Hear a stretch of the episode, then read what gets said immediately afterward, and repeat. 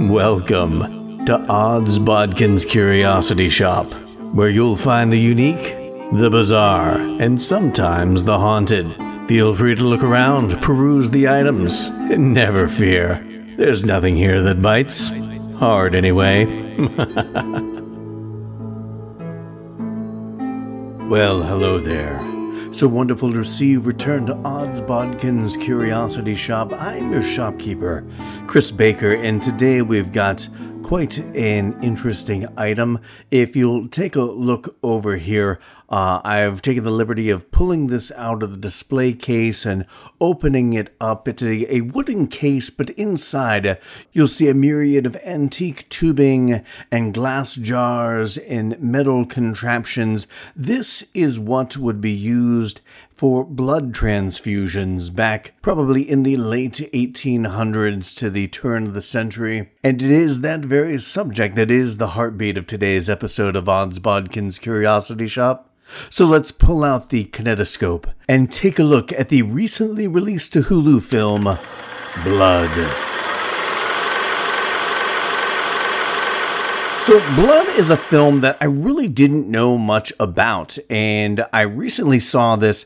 Uh, they had released it to Hulu, and I so I did a little research on it because I had not heard much about it, and I found out this is a film. It kind of made the film festival circuits in late 2022 and then had a very limited theatrical release in January of this year I believe January 27th, and then went uh, video on demand on January 31st, or, or, somewhere around there. And then recently, I just realized that it was released on Hulu. So I, I believe, I may be mistaken, but I, I, do believe the release on Hulu is the first uh, release of Blood on a streaming platform that's not video on demand. So uh, I thought, I'm going to check this out.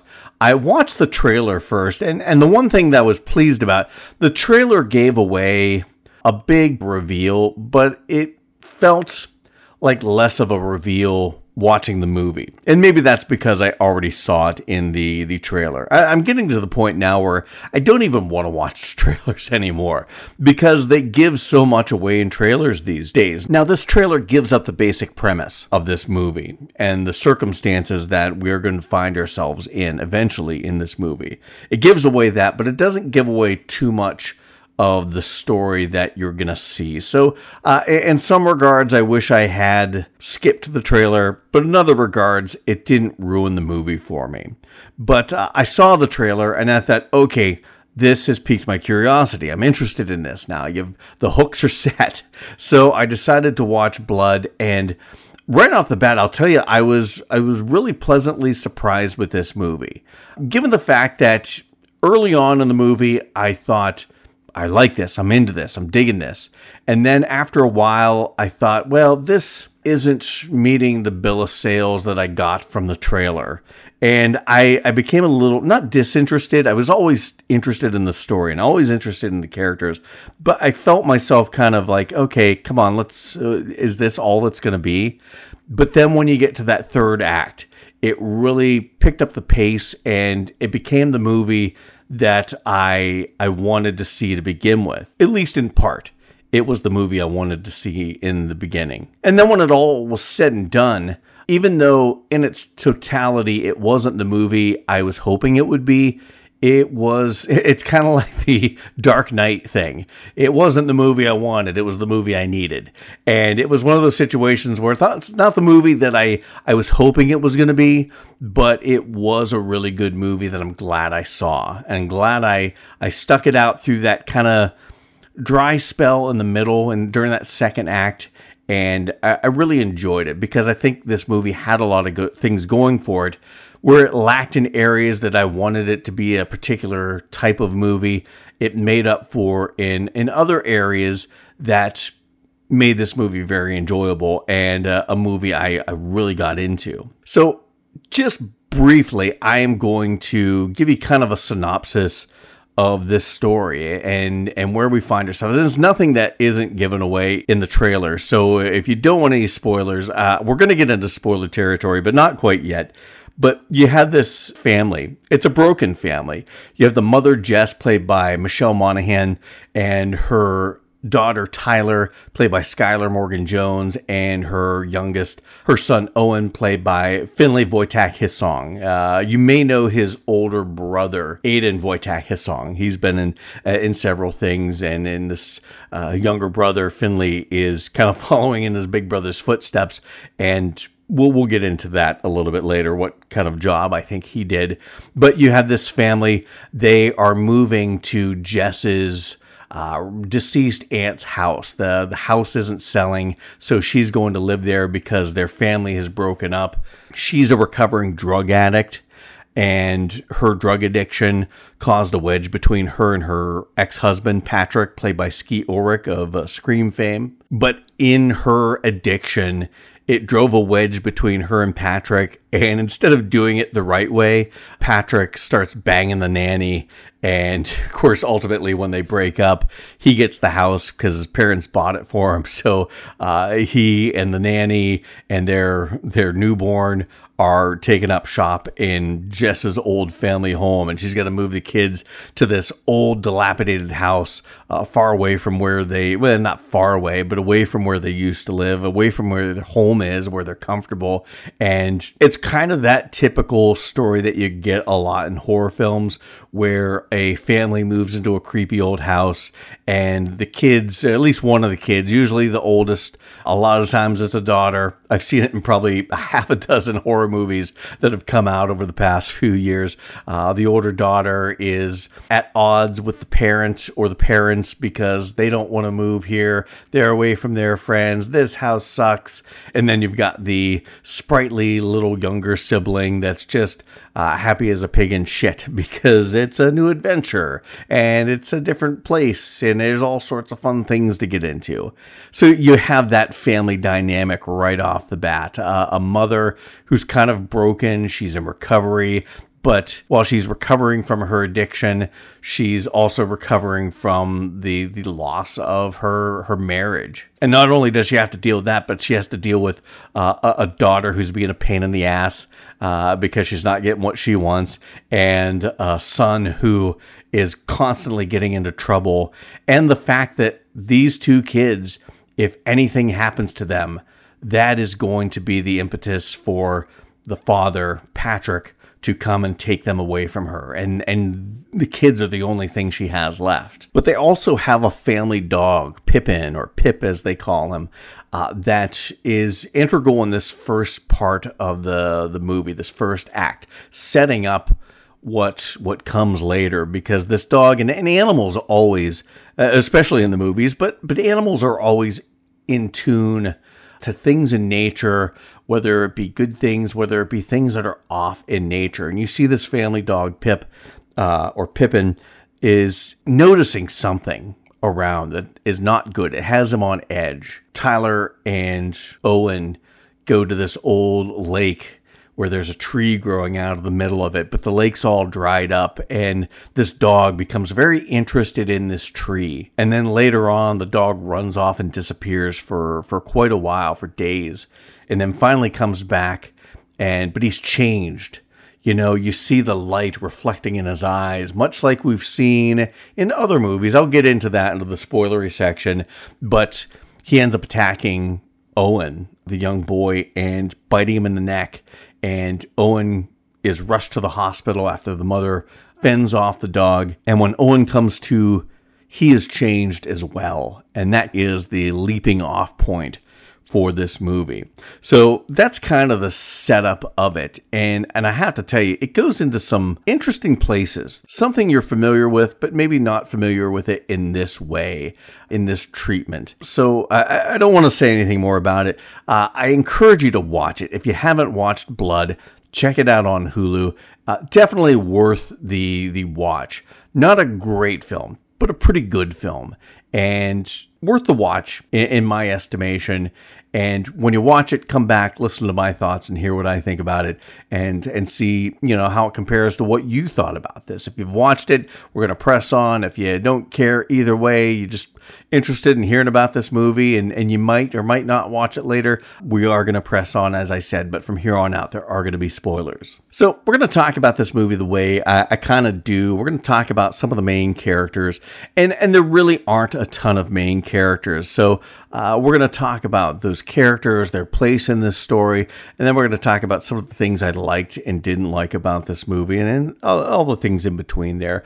But First and foremost, uh, Michelle Monaghan plays the mother Jess, and I talked about how she's a recovering drug addict and she's going through a divorce and constantly on the verge, or, or at least fearful of being on the verge of losing her kids. If something should ever happen to them she's going to have them taken away from her because it is a bitter divorce she went through with her ex-husband Patrick. And I liked how Michelle Monaghan played this. I mean it's not breaking new ground as far as the character because it, it is that typical heroine that is set up as the unreliable narrator.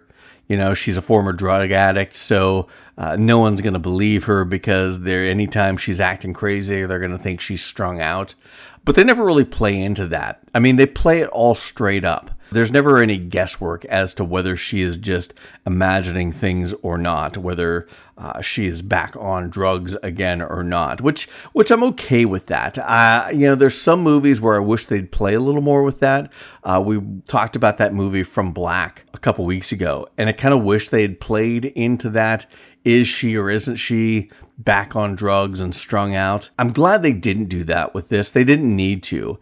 And I think the only reason they brought in the drug addiction angle is just to kind of jibe with the message that's being sent, the metaphor of this whole thing, which we'll get into uh, coming up a little bit later on. But but I enjoyed her performance. She she felt like a mother that's just on the edge of a nervous breakdown because she has got the weight of the world on her shoulder. Addiction recovery, uh, recovering from a divorce, a bitter and nasty divorce from the way it's portrayed and the way we're given clues has the weight of the world on her shoulders trying to make ends meet with her kids. You know, she's a she's a working mom, she's a nurse, and she's trying to take care of the kids and make sure nothing happens to them because she's in constant fear of them being taken from her. And Skeet Ulrich uh, plays her ex-husband Patrick and he does a good job with this character. I didn't recognize him at first because he's got a beard and his hair's all kind of slicked back and he's wearing like a trucker cap a lot. I didn't recognize him at first, and once I realized who it was, I was like, oh, but but he does a really good job with the Patrick role because he plays a real grade A asshole, but it's very grounded in in reality. He's an asshole to his ex-wife because he blames her uh, essentially uh, I mean, it's it kind of it, written in the subtext, blames her for the breakup of her marriage because she got addicted to drugs. They never really go into the whether twos and the why fours of all of that, but he blames her for that. Blames her for not being there. Blames her for being neglectful to the kids. Blames her for pushing him to the nanny. So he's a real grade A asshole to her, but he's a loving father to the kids and is only really looking out for the best interest or their best interest as he sees it, which is to take them away from their mother at, at the sign of any any problems which giving her drug addiction background it's understandable. So he he's an asshole but it's not he's not an asshole for being an asshole's sake. You know some movies just have to have an asshole and there's no reason for it. Uh, there's no reason any rational human being would act that way and they didn't play it like that. It was it was a very realistic asshole. he's an asshole, but he's got valid reasons for it. Doesn't make him right, but there is justification for the way he acts towards Jess. And Skeet Ulrich did a really good job with this character. Made you not like him, but then when he's with the kids and he's just trying to, you know, you know he's trying to protect them, you, you do have a, a bit of empathy. It's not just straight up he's he's the bad guy. Uh, he's not. He's just a dad who who effed up just as much as the mom effed up and is making a bad situation even worse. Jess, uh, in the same in the same breath, it's part and parcel on her that she's in the situation she is because for whatever reason she got addicted to drugs and was neglectful and was not there for the kids. You know, there's a scene where she's talking with Patrick and he's asking, What do the kids like in their pancakes? What, you know, all these things that she should know as their mother, but she doesn't really know because she was always strung out on drugs and never there doing mom things with these kids because because of the addiction. And well, you do have empathy for her because she is trying to get her life around. She put herself in this position.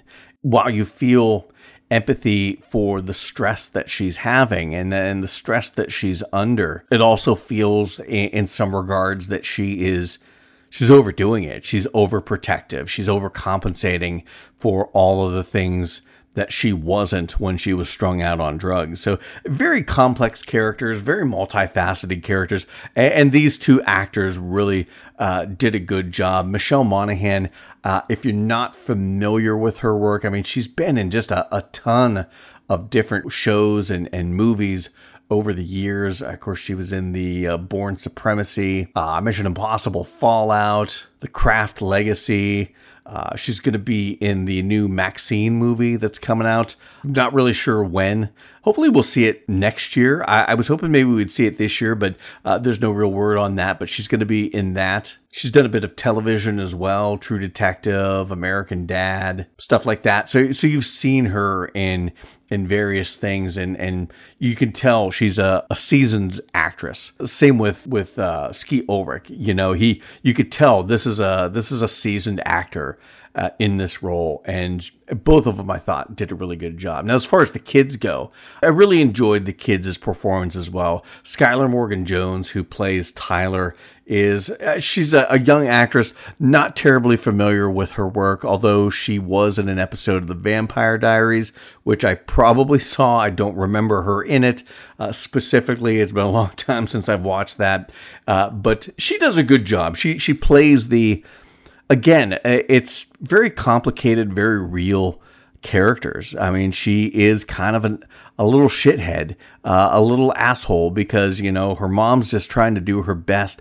But again, she resents her mom for, for not being there and she resents her for taking him away from their home and putting him in this old creepy house in the middle of nowhere. She she has that bitchy teenage girlness about her. But then she has some tender moments with her mother. She has some tender moments with her brother. She's not a bad kid.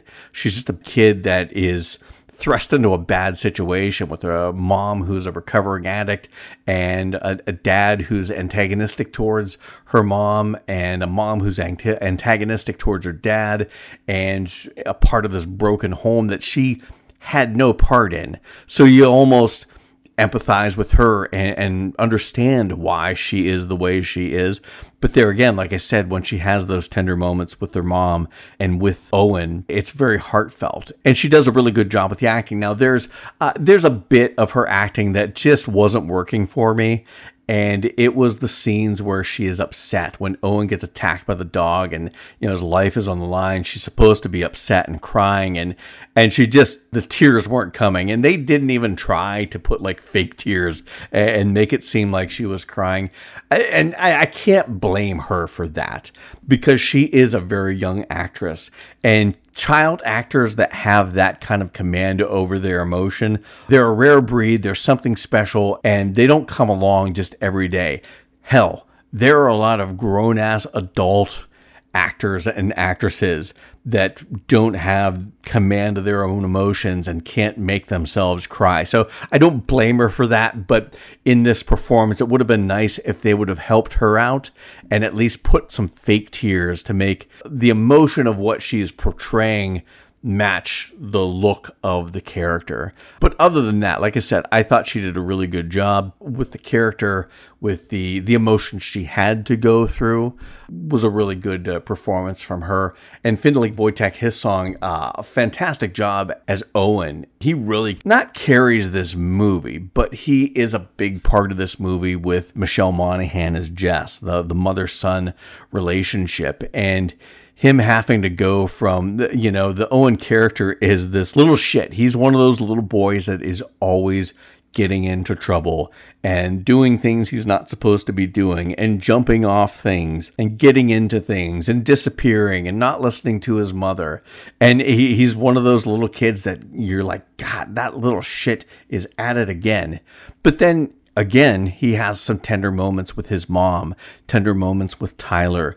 That that he does a really good job with that. Uh, there's a there's an innocence to him that kind of parallels the the little shit troublemaker in this character that Finlay does a really good job with that sweetness. And then when he starts to make the transformation, because he gets bit by this dog and he starts transforming, and the way he portrays this transformation is quite haunting and eerie. And I have to give that credit to the to the direction, which we'll talk about the director coming up. But I have to give it to the performance as well because he got good direction and he he followed that direction, I imagine. And made this character very creepy for for lack of a lot of special effects until the end. You didn't need special effects when he, you know, creepy kids are a hallmark of horror movies and and he did a really good job with all that. Uh, so I enjoyed those performances. But what this movie really is, it's a vampire movie. They never come out and say the word vampire. Uh, something happens to that dog Pippin, and he comes back changed. And like i said he's you know the the light reflecting in his eyes like they've done in other vampire movies. Uh, they did it in salem's lot from from back in the 70s uh, they did it here more recently in midnight mass on netflix. That kind of look that they give a vampire where their their pupils are reflecting light almost like an animal's would and and pip's uh, pippin's uh, eyes are are big and reflecting light like that so you almost get a glowing effect in the eye and then of course he bites owen's neck and owen going to the hospital all of a sudden starts food doesn't taste good to him. It makes him sick. He starts sucking on the blood bag. And Jess seeing him do that and trying to get him to stop. And the the bulk of this movie was kind of a slow descent into what a mother will do to protect her child. And and they even say that in one portion of the movie. And you see that natural progression of her catching him drinking from the blood bag to her sneaking blood bags out of the, the hospital to give him she can't get those anymore. So she goes to the pet store and buys a bunch of rabbits and starts draining their blood to feed him. And then that doesn't work. And she's watching videos on how to gut a deer, field dress a deer. And, uh, and then all of a sudden he needs blood. The, the rabbit blood's not doing it for him anymore. So she cuts her hand and lets him feed on her. And then she's taking blood from her to the point where she's starting to look strung out and, and making everybody, Patrick, uh, the ex husband especially, make them think that she's back on drugs again, kind of playing into the unreliable narrator, but we never get a sense. You you know that she's not. From a character standpoint, you could understand uh, doing that to make the other character. For lack of an antagonist, Patrick is kind of antagonistic towards Jess, and to, to make him think that the kids aren't safe, which is a, a big plot point in this. Uh, so I understand why they did that, but she's taking her own blood, and, and to the point where she's starting to to pass out, and she's you know kind of dazed out because she just doesn't have enough blood in her system, and because she's feeding her son with her own blood, and then she ends up kidnapping a cancer patient that is terminal and only has six months to a year to live. And they she she keeps her in the basement and is drawing blood from her to feed her son. And, and this just slow progression of her getting deeper and deeper and deeper into providing blood to feed her son and at first i thought uh, it was interesting to begin with but at one point i was like uh, is this all it's going to be uh, i was expecting something a little more a little more horror uh, a little more scares. There weren't a lot of jump scares. I don't think there were really any jump scares to speak of. If they were, there may have been a couple little minor ones, but uh, I don't recall any jump scares. It was purely atmosphere.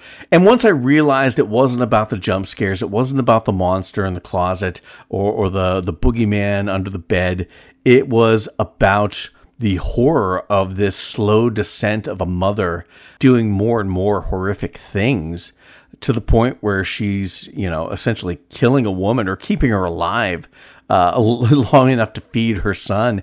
Uh, you know, she's eventually going to have to kill her. She can't just let her go.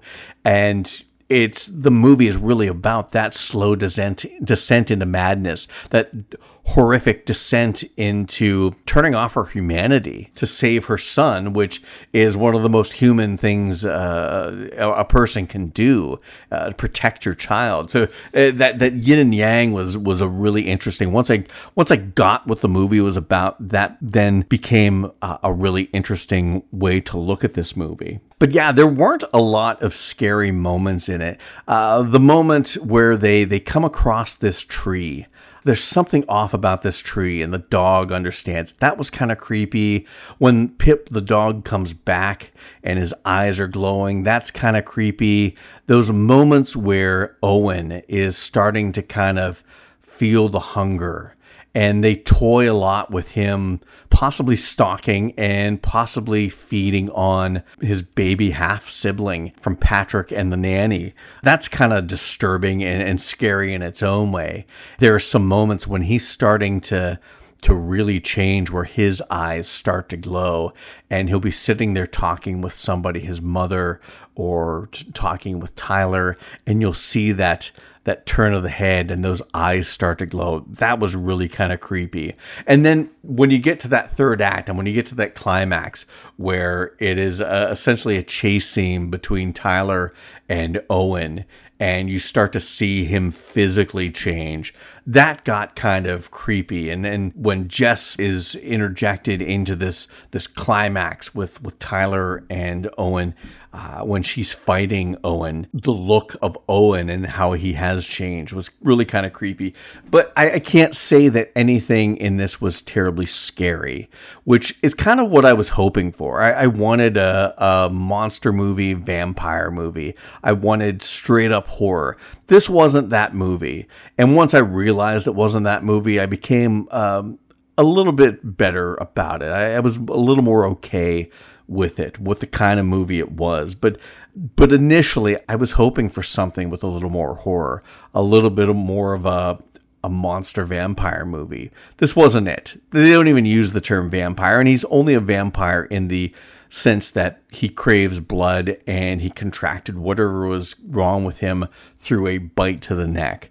Everything else, I mean, he walks in the daylight while his face does his physical features do change. Nothing else is really the stereotypical vampire tropes uh, uh, about this uh, character in this movie. But that big climax, it's probably one of my things where I, I, liked what they did with it. I just don't like how they did it. There's a chase scene where Owen is is finally changing and he can't control himself and he's chasing Tyler and they're running towards this tree that Tyler believes somehow uh, she just has a sense that whatever is happening is tied to this tree, and she and, and Owen are going to go burn it down. But Owen finally turns and, and loses control and starts chasing her towards this tree. The chase scene, I just don't think was cut very well. It could have been cut to seem a little more high speed, a little more high energy, high intensity. Uh, it could have built the tension more if it was cut, but it was a lot of wide shots and kids tripping and falling. And I think if it would have been cut with more close ups and more jump cuts, it could have added to the tension and the suspense of the whole scene. It really wasn't. They get to the tree and then it's kind of a fight, her fending him off. The mother shows up, and then she eventually kind of pushes him down into the mud because this is a, a quasi dried out uh, lake bed, pushes him down into the mud and and drowns him in the mud. Now there was a really interesting scene where his face comes back and there's this little saying between him and his mom, um, something, you know, they would say when uh, she was tucking him in for bed. And he says it to her almost as a way of saying, It's okay, mom. I'm not coming back. Do what you have to do. But then he he flashes to the creature version of Owen, and it makes it easier for her to drown him in the mud. Uh, I really liked what they did with that scene because uh, they did a really good job with the creature effects on the makeup on Owen. Uh, making him more gaunt and eyes sunken in and uh, more severe bone structure. And then you see him kind of come out of that to that chubby cherubic face that Finlay Wojtak his song has, uh, that sweet innocent face. Uh, and he says that line to his mom, and then all of a sudden it snaps back to this, you know, monster effects makeup. And it was a lot of practical effects makeup and kind of mixed with some CG work, and it all really worked very well. It was it was a good job for a movie that wasn't very CG heavy, which I was glad of. They mixed in the practical with the digital very well to, to make that scene really work. And probably one of the creepier scenes. If there was a scary moment, that was probably one of them. But as the movie ends, Jess and Tyler promise to to never speak of this or, or say what happens. And of course, uh, Tyler is taken away to live with Patrick, and Jess is left on her own. But before she leaves, Tyler tells Jess uh, that this tree is the root of it, and and we end with Jess burning down this tree, and you almost hear kind of whispers coming out of this dark hole in the tree. And of course, you think it's all said and done, but then they do have a mid-credit scene where it's it's sometime later. Jess has a new dog called Jericho, and she's tossing the ball, and he kind of runs to the edge of the woods, and all of a sudden, Jericho starts staring into the woods. Jericho notices something. So I have to imagine they're probably setting it up for hopefully a sequel.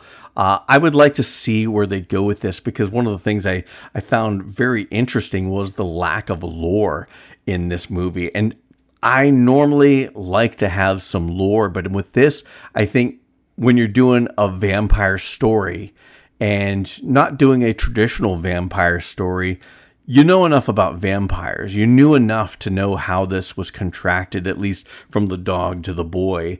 Uh, you know enough about the the blood hunger that a vampire would have. I, I don't think you need to know much more, but it left you wondering what's going on is this tree tied to it? What's going on with this tree that and it left you guessing and it left you wondering and, and left your mind kind of swirling as to okay, what what did I just watch? What's happening here? How does it all tie together? And it leaves you with no answers to that at all.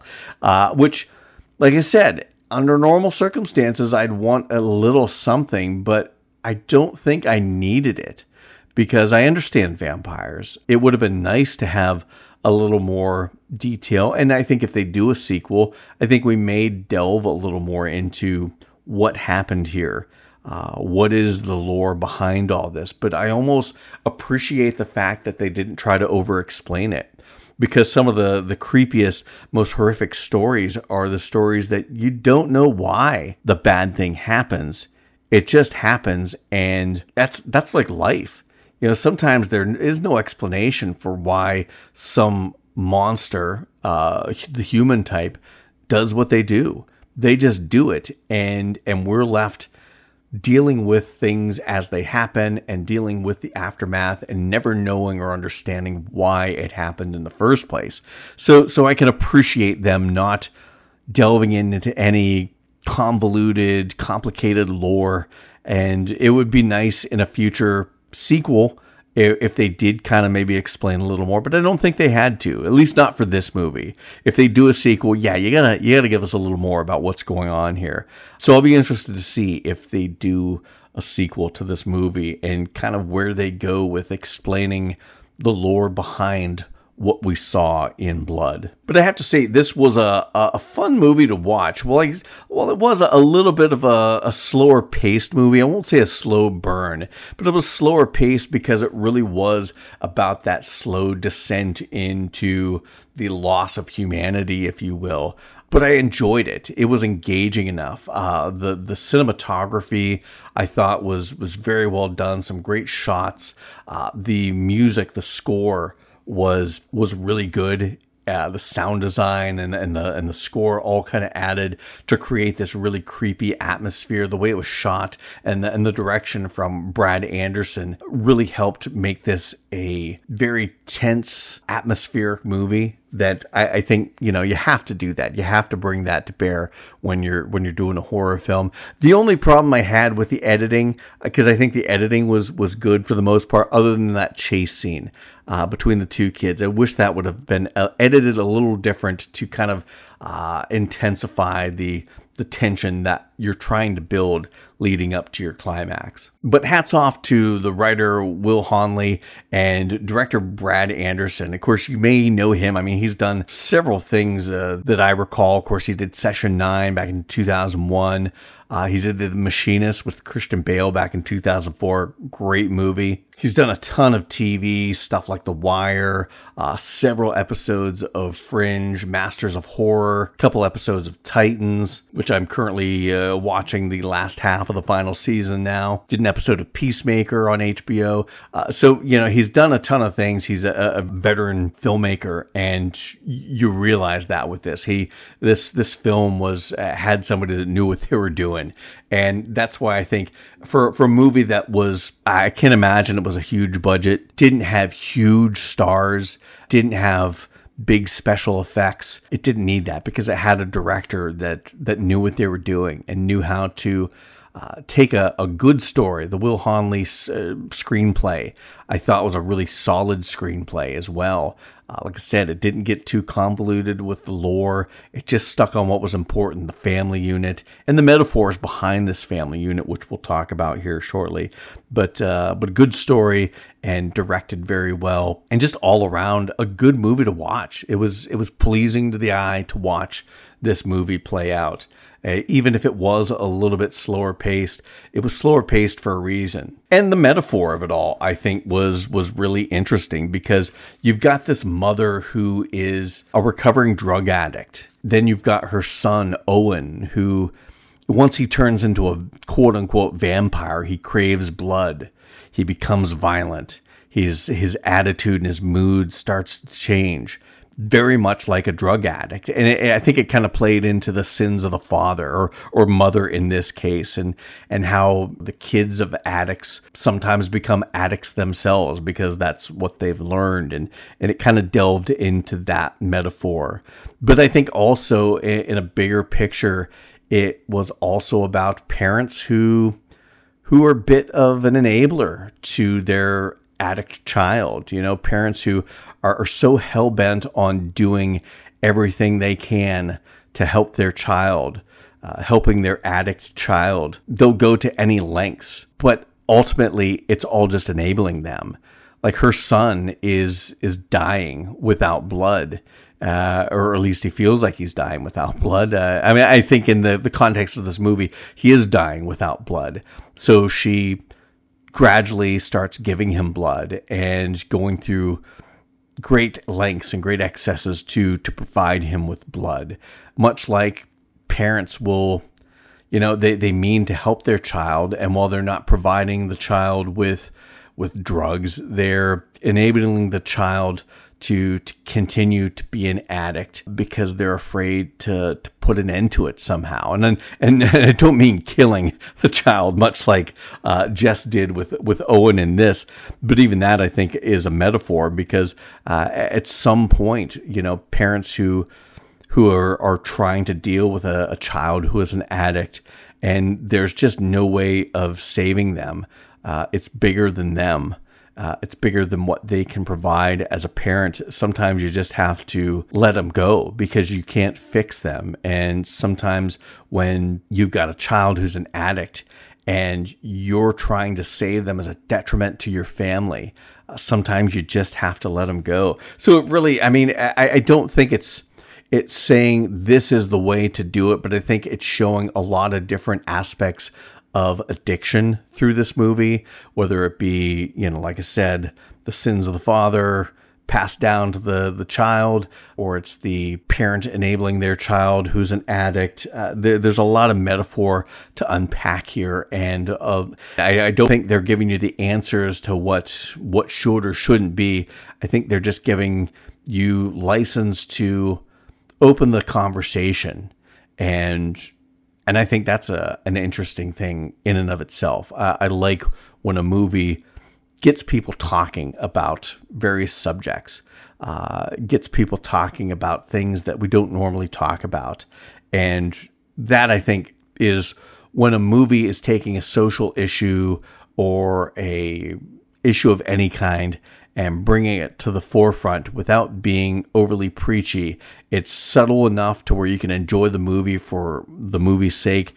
And then afterward, you can say, well, this kind of, I see the parallels between this thing in the movie and this thing in the real world. And like I said, it opens those discussions and opens people's minds to, to cogitating on, on these various, various topics.